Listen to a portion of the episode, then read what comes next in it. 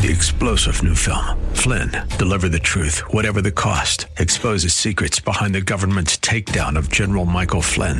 Flynn knew what the intel world had been up to. He ordered the first audit of the use of contractors. This set off alarm bells. He told the truth. He was the most dangerous person for Donald Trump to hire. They had to get rid of Flynn. Flynn, deliver the truth, whatever the cost. Available now. Watch it today. Go to salemnow.com. Salemnow.com. This is the Pro America Report on The Answer San Diego. Welcome, welcome, welcome. Ed Martin here on the Pro America Report. Great to be with you again today. We've got a lot to cover. We'll get an update on the immigration situation with a Numbers USA Vice President Chris Chmielinski in just a moment. And we will also uh, have a chance uh, to hear from Ted Malloch. He's got a new piece up on failed states. That's a term that the internationalists love to use. Such and such is a failed state. They mean like countries, nations that are failing. And uh, Ted turns it on its head, takes a look at some of our failed states, as in the United States. So we'll talk with Ted Malloch, always entertaining. All right. Uh, so what you need to know today, I want to tell you, I want to describe for you um, a tension that's occurring that I'm not sure how it's going to be resolved. It used to be that if you had a position of governmental authority and you were therefore in power, you could make news.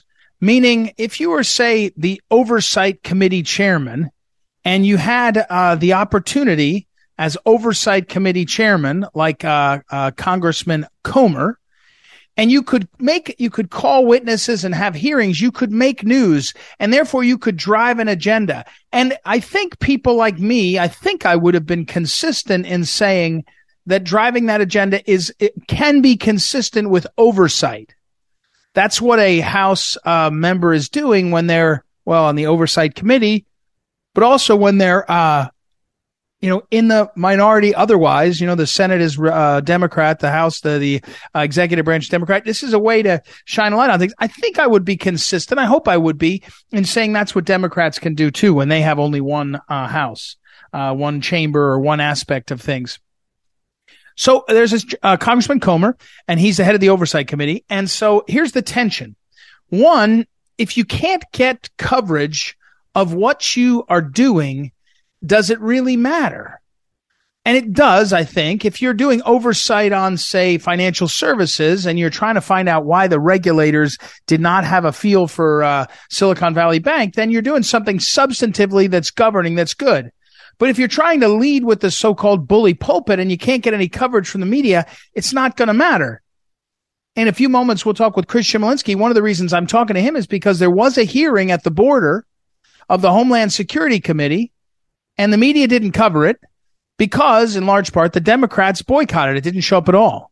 And it's a field hearing. It's a little different than the main hearings that happen in the U in the in the U.S. Capitol. But still, the point is, if you're trying to drive the bully pulpit, uh, if you're trying to drive a message from the bully pulpit, and you can't get the media to cover it, can you really lead that way? And the answer may be no. And therefore, it may be that the Republicans will never really be able to be the leaders in that aspect of things, and they have to fall back on so-called governing, actually looking for oversight and finding oversight and then referring things for either legislation and winning the argument about legislation or referring it for other kinds of, uh, uh, uh other kinds of investigations or even prosecution. But comes now Jamie Raskin, who's now in the minority, and he's on the oversight committee with Congressman James Comer.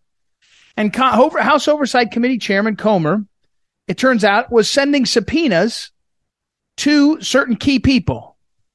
Uh, due to, in this case, due to the Hunter Biden uh, investigation, at least one financial institution to say, "Hey, what's going on with what we're seeing here? Lots of money transfer to, I don't know, Ukraine, Burisma and China and others. We want to, and even some Russian uh, oligarchs. We want to get some sort of uh, uh, clarity on this." But here's Raskin leaked that Raskin, he did it in a clever way. Raskin sent a letter to Comer and he said, Hey, you've been subpoenaing people. What about us? And then he, uh, Raskin put the letter out into the public and the media then ran and said to Comer, you've been subpoenaing people? Because there's no, Comer didn't do a press release. Comer didn't announce what his plan was. Comer didn't uh, signal what his investigation was. And so Raskin is playing sort of the bully pulpit defense, but he gets media coverage. He's got a willing media. So Comer doesn't. Comer, the Republican chair, doesn't have the aid of the uh, over uh, uh, of the media, even though he's got the power of the oversight chairmanship. But Raskin does, and so you end up with a set of stories about what Raskin wanted and how Raskin wanted to drive the message. And I guess my point here is, you know, even though the um, even though the Republicans have come into so-called power in the House and they have thought, ah, we've got two ways to influence what's going on. One is uh, the bully pulpit. That may be out the window because if you can't get the bully pulpit covered by the media, you kind of lost that leg, that that uh, that uh, a- aspect of your work. The second one is pure oversight that hopefully wins, as I mentioned, to uh, uh, hopefully leads, as I mentioned, to legislation and filing legislation and winning the ideas, the battle of ideas uh, out in the, uh, amongst your colleagues and perhaps in the public. Again, it's a, it's a major problem that we have seen the media degenerate into such partisan, uh, warfare. And, and I'm not even talking about when they take a position the, the, the media seems, for example, to be for uh, women's right to choose and against the pro life position. It seems like that. I'm not sure. I'm not saying it's 100%, but it seems like even the coverage of the framing of that issue, some of us are for banning the killing of babies that are born nine months or just one day short of nine months, a partial birth abortion. That seems like a real killing we want to stop as opposed to being against women's right to choose or women's health care. But my point is how they cover things. It seems so partisan these days. And what they cover is clearly so partisan. And so the agenda is driven by the media who are accepting or are generating the talking points and the, pardon me, and the viewpoints of the Democrats. It's a major problem. And I, I believe that the problem is worse now than it ever was. Because in the past, it may have been that the media was largely biased, but they were more subtle about it. And so a guy like Newt Gingrich was able to actually dominate uh, messaging in various aspects of the uh, of his uh, uh of his time as speaker uh, in various aspects of the media. He was actually able to do that. Now, it was a different era in terms of the, the, the, types of media. You know, Newt Gingrich was only dealing with, you know, three or four networks and, um, and cable and talk radio. He wasn't dealing with what we've got now, which is, you know, all this action, all of this content, which, uh, is being driven and, and all the time. And so it's a different world. I, I, I admit, but the biggest part of the different world, in my opinion, is how blatantly, how dramatically the media has gone over uh, to the other to to to being uh, in favor of one side. Fr- from the coverage that they give to the positioning of it to the failure to critique things. Joe Biden had a gaffe the other day where he talked about giving the eulogy at Jimmy Carter's funeral. Jimmy Carter's not dead. That that was like offensively ugly, and they covered it. They barely covered it. I, if, if Trump had said that, it would have been like a story for a week. I'm not sure that would have been good or bad. I'm saying it was ugly you know, uh, the, the press secretary in the White House is, is fully incompetent, an incompetent person, it, just incompetent in her job. And it's not covered because she checks a lot of the boxes and she says what they want to say. And so it's, um, it's hard to see how to adjust the plan to lead. And you know, uh, as someone said, um, just a few months after uh, Rush Limbaugh died, you you can't, you almost can't know the impact of Rush being gone because Rush had the ability to be sort of the super communicator to, I don't know, the, the center right for sure, but large, large portions of America that were not even particularly conservative listened to Rush Limbaugh. They followed Rush Limbaugh and they followed his logic. And so you're watching sort of as they proceed, you're watching in sort of real time the adjustment of the Republicans to the power and leadership that they have. And it's not easy. It's not easy. And you know the Raskin uh, le- story I told you about this letter that Raskin did. It's not like that's the biggest deal, right? That was not the that's not the biggest story. It's not the biggest anything, but it's an example I could see right away that Raskin by his letter could drive the agenda and the media would participate. And the media would, would participate in the direction he wanted and be framing the sets of stories for uh, Chairman Comer. And if you, maybe you're a watchdog and you say, "Oh, this is better. We don't want the person in power, the oversight chair, to have too much power," but it didn't work the other way. When the Democrats were in charge, it didn't work the other way. It, it, it's it's one sided is the problem. Even if you think you know more attention is better, so it's a problem. It's a problem for Republicans. I'm not sure they know how to address it yet. All right, that's what you need to know. The uh, problem in messaging. Let's take a break. We'll be right back. It's Ed Martin here on the Pro America Report. Back in a moment.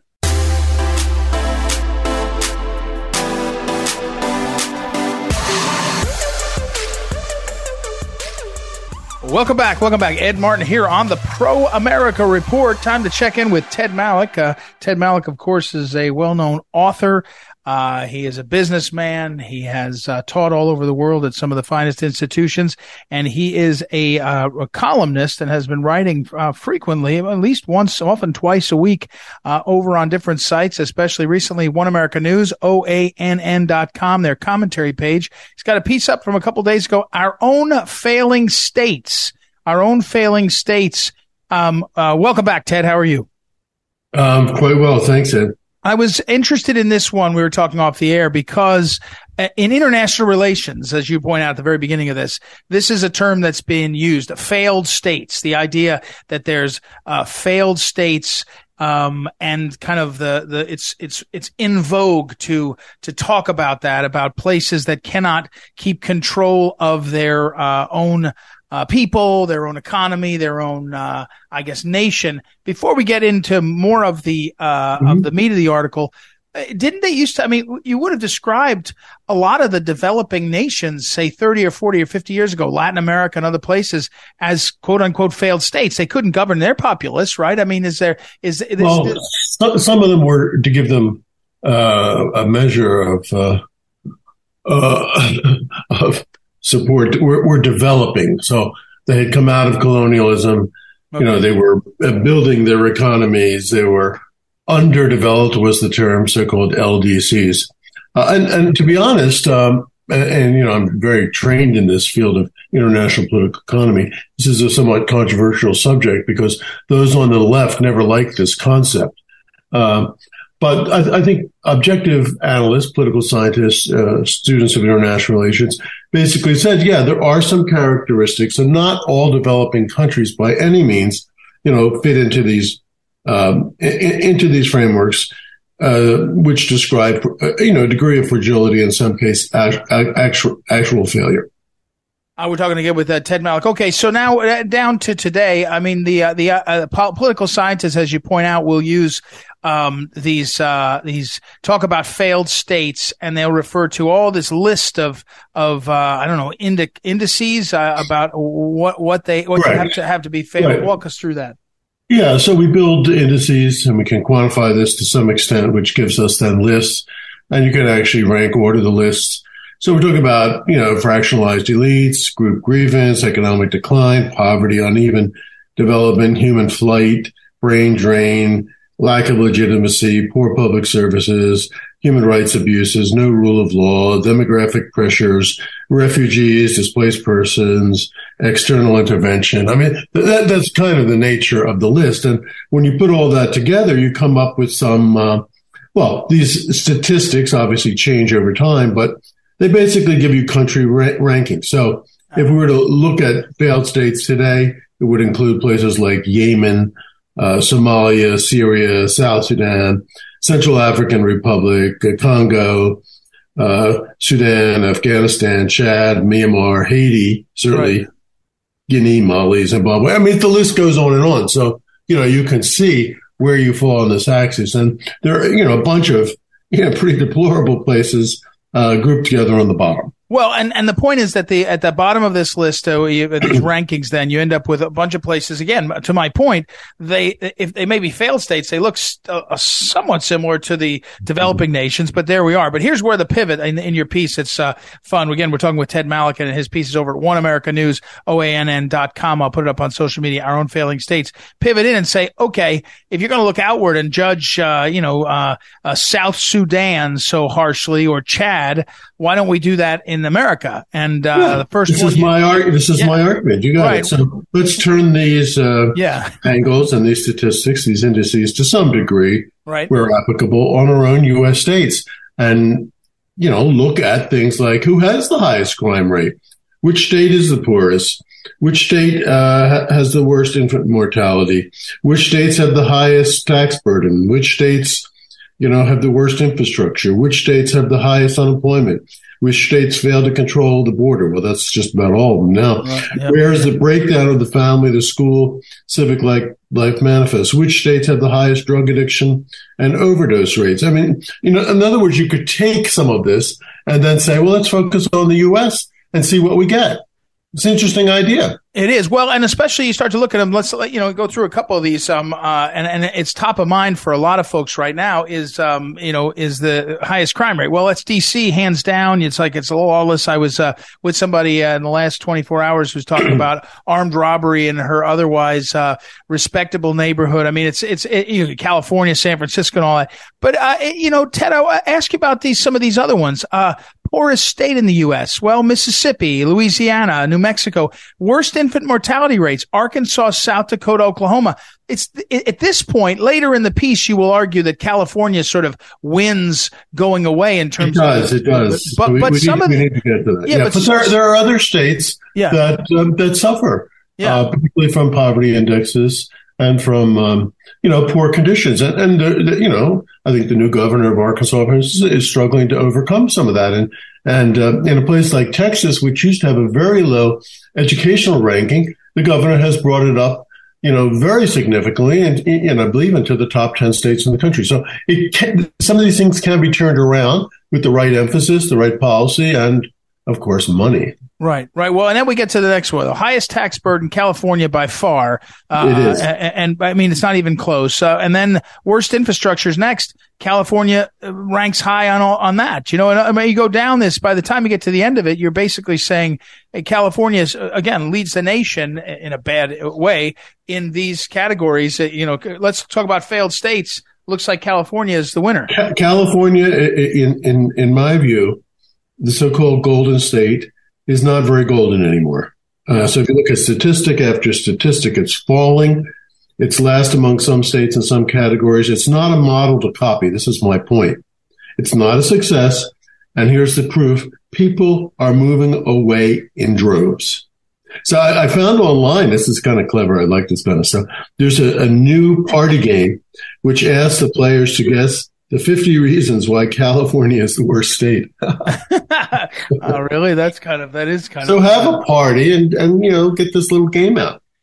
Um, but, but, um, Ted, if you were to pull back then now, like you would yourself as you observe the world when the, when these, uh, indices are thrust upon other nation, nations, mm-hmm. uh, what is the, what is the, I don't know what what are the what are the common characteristics of these failed states? I mean, you know, it's one thing to aim your uh, aim your rhetorical gun like these people want to at at places, um, you know, like uh, again Sudan or or Chad. Well, I think it's kind of uh, a, a parlor game for the the leftists and the world elites to say, look at how bad it is over there. We're doing great in France. Well, not so much, but but certainly Paris, for example, or in this case, uh, California. Go even down further into California. Say say go to uh, San Francisco where they're the lawlessness is so out of control. They're now on to reparations. So what's yeah, the there are there are some American cities that are unlivable. Quite right. a few, not just for violence. So that's a, a subcategory, not just states but cities. And um, I mean, Victor Davis Hanson, who I think we like and is quite spot on. Most of the time, I end with his quotation. He says, "A polarity of importing massive poverty from south of the border while pandering to those who control unprecedented wealth in Silicon Valley, Hollywood, the tourism industry, and the marquee universities, massive green regulations, boutique zoning, soaring taxes, increasing crime, identity politics and tribalism, and racial and radical one party progressive government are force multipliers for California. My conclusion is the consequences that California has now actually become the rival of these uh, to use uh, Trump's terminology, is not political science, shithole countries. Yeah. It, well, and, and, and the, and the, again, my, my, back to my point, if you didn't have the weather in California, I think you'd have nobody there. I mean, people stomach a lot of the uh, problems because of the weather in the ocean. But, but, you know, I, I, you, you did refer to the Texas sort of change direction. I, am not sure some of these places, it, eh, eh, the, it, it's so endemic. And again, I don't want to pick on Chad or somewhere, but it, it's so endemic. The corruption and the management of the, of the culture and the economy by government. I'm not sure you're ever going to turn it around. I think that's true of California. Well, California went from, you know, the glory years of, of the Reagan days to, um, yeah, this uh, present state. So, that took three decades to get there. It would probably take three decades to get out of the hole. But if you have a one party radical democratic socialist government that controls everything, then yeah, it's not so different than Venezuela. Yeah. All right. Well, it's a good piece. Clever, uh, clever topic again. Ted Malloch. The, the title of this one, uh, is over, uh, by the way, One American News, OANN.com. Our failings, our own failing states, turning this, uh, uh international relations, uh, use of indices on, on America and taking a hard look. Thanks, Ted, as always. Good Ed. All right, we'll take a break, everybody. We'll be right back. It's Ed Martin here on the Pro America Report. Don't forget, I'll put over on social media links to his, uh, to that column and to another one he's got coming up. Oh, I meant to ask him what his next one is. I, I know, uh, but you all don't yet, so we'll get that. And I also will put a link to, uh, those indices that he referred to, which is also embedded in his piece, but I'll put it up again. It's at One America News, uh, commentary. They do, they have a page that's got commentary on it, guest commentary and others, uh, OANN.com slash commentaries. Check them out. Uh, I'm a fan of OANN.com, One America News. We'll take a break. We'll be right back. Ed Martin.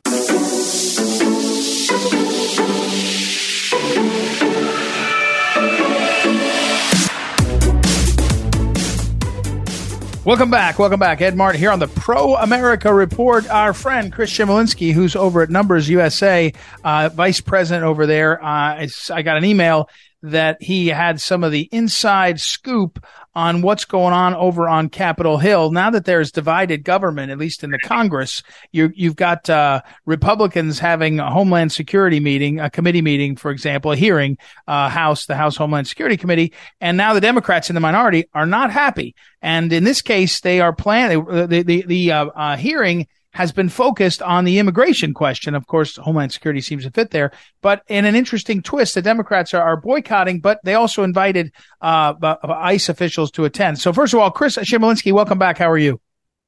Doing well. Thanks for having me back on. Uh, you're welcome, and thanks for taking the time. I know you're uh, you're out and about and uh, covering a lot of these issues. NumbersUSA.org. By the way, NumbersUSA.org is the website. Tons of resources there. First of all, um, Chris, uh, tell us how uh, new leadership in the House means there's hearings like are going on, and what that means, and what the broadly speaking, what what the light uh, that's shining upon this, you know, means.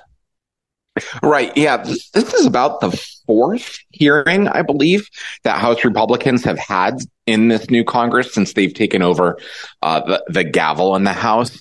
Um, both down at the border and in Washington D.C. combined. So, and you've got both two different committees in the House that sort of have jurisdiction over the border situation. You have House Judiciary, which oversees immigration issues, and then you have Homeland Security, which oversees border security issues.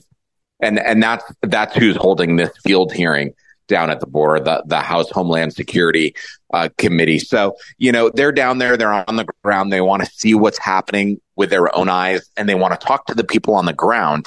It's one thing to have the hearings in DC and bring people in. It's a totally different situation to be able to see firsthand what some of these people that they're bringing in to testify uh, with your own eyes to see what they're to what they're saying, have it match the match the visuals that they're seeing at the same time. Uh, you know, it's pretty impactful to do it this way. Um, you know, unfortunately, not all the House Democrats are are on board with this situation. Um, but the border is is something that they would prefer to avoid and not get involved with. I think. Right. Well, Christian Chmielinski is our guest, and and and that's uh, mentioned uh, the uh, the uh, hearing is down at the southern border, and they'll be hearing. You know, just a couple of days ago, was it last week? Um, we had a, a, over a thousand. I think the estimates were a thousand or so of the migrants. They rushed one of the bridges down by El Paso. Um, we have had reports of uh, the, the numbers uh, surging. You know, there's a, a, federal court hearing, excuse me, a federal court ruling that uh, the policies of the Biden administration, catch and release, which has been sent out like a bat signal, like the Biden bat signal to all over the world, was come to the border in America. You once you get across, they'll take your name and they'll let you loose into America. You may or may not ever have to show up at anything. So there's a lot, as you point, a lot of reason to have a, vi- visual. Uh, what's the uh, and, and and you know we don't know if anything will pass the Senate. So these are these are the uh, this is part of making the argument and getting people talking about it. Um, Chris, your experience, Numbers USA, Vice President Chris Chmielinski, it still doesn't seem like it's getting as much attention. I mean, I, I just don't, it's amazing to me that this is as big a, a border ish set of issues we've had in 30 years, and it's just not getting uh, mainstream media coverage. It's it's it's really amazing. I mean, w- the numbers that we have seen sustained for yeah. the last two years, and and and just for your listeners' benefit, uh, the the it's not official yet, but the unofficial reports for for border apprehensions by border patrol agents in February is is still in the 125,000 range. This is significantly above normal levels, and while it's not as high as some of the other months that we've seen, it's still a really high number, especially when you compare them historically. And we only had a month or two of numbers approaching 100,000 under the Trump administration. And you would have thought that the that the border had just disappeared and and, and that the Trump administration was doing nothing down there. Um, but this has been going on. It's been sustained for 2 years. Very very little reporting. But it's interesting because every single time the Biden administration makes an announcement on how they're going to pivot to address the border situation that gets front page news coverage yeah but yeah. when a report comes out that they've apprehended 150,000 people, you know, crickets. You can't find it anywhere. Well, and that's right, and uh, and even you know, I, I, that it's almost so clearly dishonest um, media coverage is some of the ways the Biden administration is reporting the numbers. We've had on other guests that have explained, you know, they're they're they're they're fudging the numbers to try to make you feel, and it's being reported like a like a straight man in comedy that the media covers and doesn't doesn't say, oh wait, there's still just as many coming across. It's just they're only reporting this number over here. They changed the definition now, and, and one after another of these examples. What about the Democrats um, completely boycotting? the Homeland Security hearing at the border. Is that uh, in the in the in the idiot world of Congress, is that hmm. common? Did the Republicans skip hearings? Is this something because obviously they can't be sitting there and have the coverage and have these stories. I don't think that because the Democrats end up having to sort of eat all of Biden's policies. But is this is this common? And is it uh, uh does that is that what you'd expect, or is this kind of surprising and a bit uh, beyond the pale? For a field hearing, it doesn't it doesn't shock me. Okay. You've got members of Congress; they're at home this week. They're meeting with their constituents. They've got town halls planned. So while this was on the calendar, um, you know, even though it would be on the taxpayers' dime, uh, you know, this isn't something that the members of Congress wanted to do. They want to be at home in their districts. At least yeah. Democratic members do. Yeah, yeah. A lot of them, the, the Republican members are a little bit more motivated to, to find out what's happening down there, expose what's happening, and just try to find out some solutions from the people on the ground, potential solutions from people on the ground. So it, it doesn't surprise me but the thing is, is we have seen Democrats spit, skip over hearings that are that are in D.C. and that's that's a little bit more surprising, a little bit more unusual. You don't get perfect attendance at some of these committee hearings. Yeah. Members have other things going on. They sit on multiple committees, so sometimes those committee hearings conflict with others, and they have to sort of pick and choose. So that's not surprising, but they have uh, th- there have been some some instances where they've they've completely skipped some of these some of these border hearings that the Republicans have had, and and and it's unusual. But again, it just it just lends to the amount of attention that that the Democratic establishment right now. They just want to pretend like there's nothing going on at the border. There's nothing to see there. Biden administration has it under control. There's more pressing issues facing the country right now. Well, that's you know, the way I think yeah, they, we, they view it you know, we're talking with Chris Chmielinski at Numbers USA and numbersusa.org is the website. You go there. That Numbers USA doesn't really care if you're a Republican and you're bad on some of these policies. They're happy to critique Republicans. They're about the policies and and the, and the uh, lower immigration levels and the conversation on this. So I I give you that credit, Chris. And and and but but here's what I'd say. Um, you know, the Democrats, have to give them credit for this. On a field hearing like this, if they don't show up at all, if any one of them shows up, it becomes a story about the conflict, right? Because you'd expect a Democrat who's sitting there to say, Oh, that's not totally true. You know, that's one sided. Not showing up gives the excuse unfair though it may be for the media to uh, to to ignore it, and they will. Uh, they want to anyway. Do you expect, Chris, that some of these types of hearings, and maybe they've already been taking place, will also take place in sort of what would be called regular order and, and not field ones, but over in the Capitol and in the setting where the absence of members would be more jarring and more obvious? Can you hear me, Chris? I think I lost him for a second. Oh, there he's coming back. Hold on. Um, there we, we, we lost Chris for a moment, and here he is coming back. Uh, so, Chris, I'm not sure. Chris, I'm not, sure how much of that question you had me, me asking, but I, I, did you hear me say that the Democrats skipping the hearing sort of guarantees that the media can ignore it, and and can we expect that there'll be hearings up in Cap on Capitol Hill and in the Capitol that will be more uh, sort of obvious that Democrats are skipping and make it sort of necessary that they be there. Maybe they've already had some of those hearings. They they have, and there's been a little bit of attention on the on the hearings that they've had in D.C.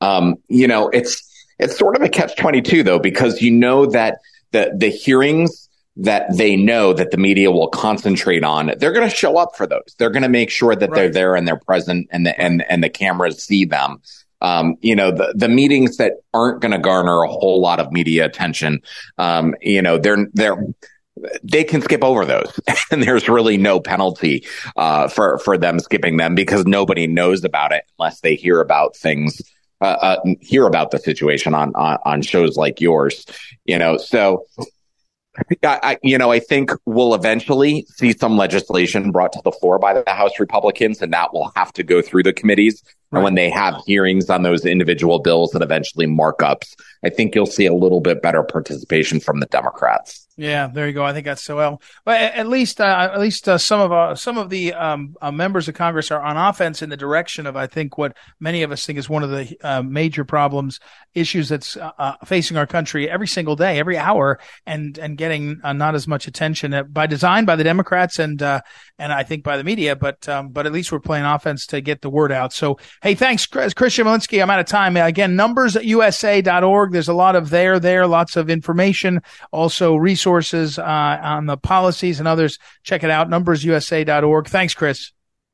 Thank you. All right, we will take a break. We'll be right back. Uh, sorry for that hiccup there, and I'm glad we got Chris back so quickly. So we'll be right back. It's Ed Martin here on the Pro America Report. Back in a moment. This is the Phyllis Schlafly Report, a daily broadcast from Phyllis Schlafly Eagles, a national volunteer organization founded by Phyllis Schlafly and continuing to uphold her legacy by opposing radical feminism and representing a traditional conservative perspective in our nation's capital. And now, from the archives of Phyllis Schlafly Eagles, here is Phyllis Schlafly. The real gender gap in our country is how boys are not doing as well as girls in elementary and high school. This leads to lower high school graduation rates, lower matriculation by young men to college, and even increased criminal activity by boys. Nationwide, 57% of all college students are women, and only 43% are men. If it were not for engineering programs and college football, more than 60% of all college students would be women. Now, researchers at MIT and other colleges have performed a study that explains why boys are increasingly underachieving as teenagers and why there's a growing gender gap of girls doing better than boys in college. It's the absence of a father in a home that hurts boys more than it hurts girls. Researchers studied 10 years of administrative records for Florida students who had birthdays between 1992 and 2002. The researchers found that family disadvantages, which include not having a father in the home, began harming boys more than girls even before they reached kindergarten. The increased harm to the development of boys worsens through elementary and middle school, as is shown by boys' poor academic achievement and greater social problems. By high school, the gender gap is devastating.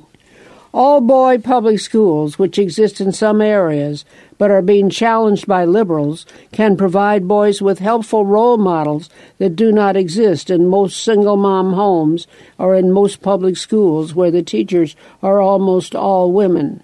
Treating boys and girls the same certainly does not result in similar achievement.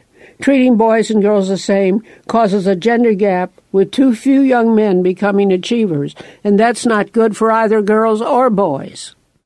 This has been the Phyllis Schlafly Report from Phyllis Schlafly Eagles. For more than 50 years, Phyllis led the fight against the dead end road of radical feminism. Today, with the rise of so many savvy young conservative women, new voices are emerging.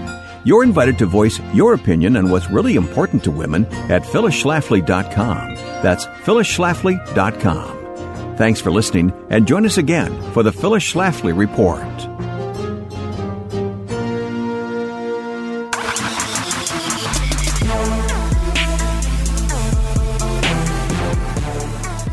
Welcome back. Welcome back. Ed Martin here on the Pro America Report. And uh, just to prove, just to prove the Department that the, that the Department of Justice is not going to stop when they're embarrassed by the um, Proud Boys trial this past week that had uh, looks like FBI agents not telling the whole truth, and and uh, of course the the Tucker Carlson coverage where it's clear that there's nothing about an insurrection here. There may have been some people that rioted. It looked like that.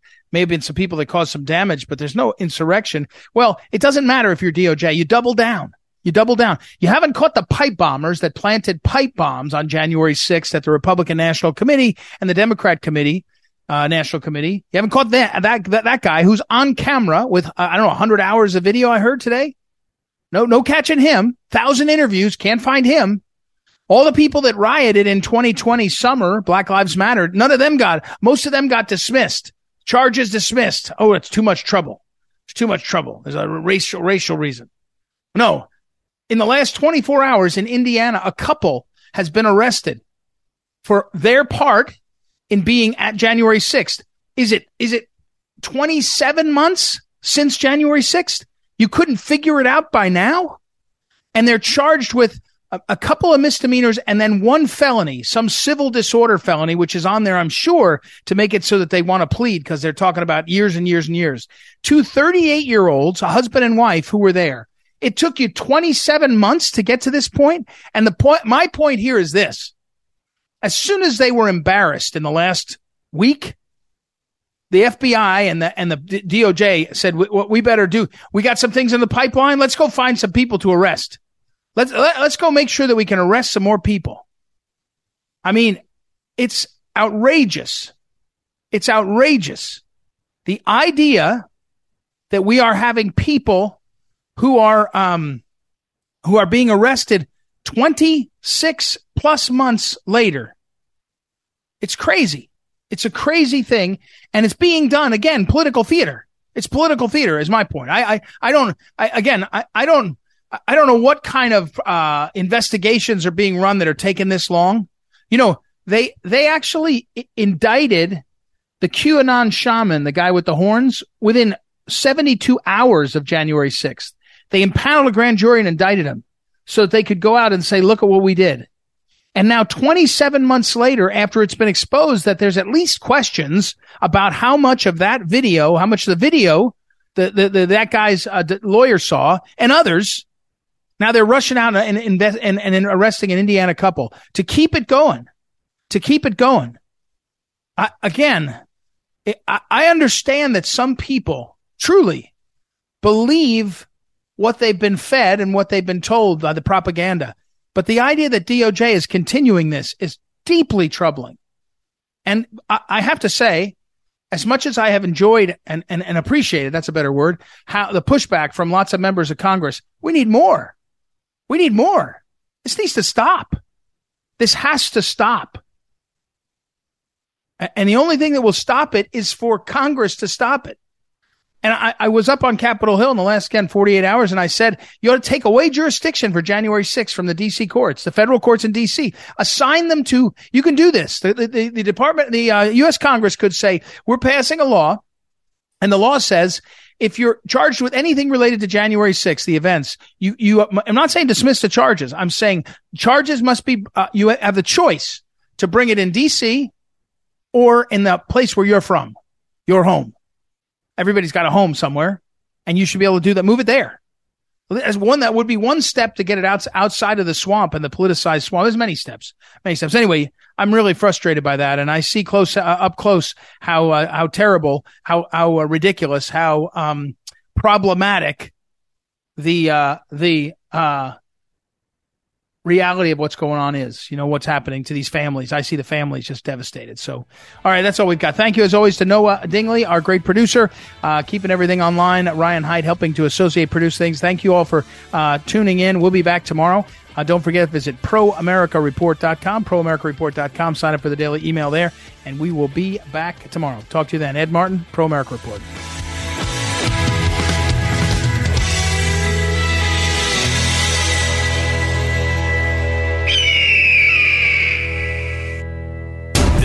The Pro America Report on The Answer San Diego.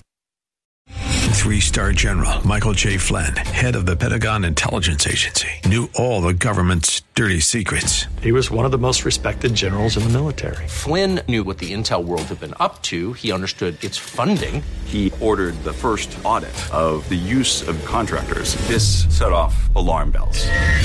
The explosive new documentary, Flynn, Deliver the Truth, Whatever the Cost, uncovers the facts behind this scandal. Flynn told the truth. He was the most dangerous person for Donald Trump to hire. I find out the worst enemy that I'm going to face in my life is right here in America. They took my assessment and they wanted me to change it. And I was like, I'm not changing it. They had to get rid of Flynn with in depth interviews, archival footage, and never before seen personal records of the man behind the headlines. I just felt like I was drowning. Flynn, deliver the truth, whatever the cost. Available now. Watch it today. Go to salemnow.com. Salemnow.com.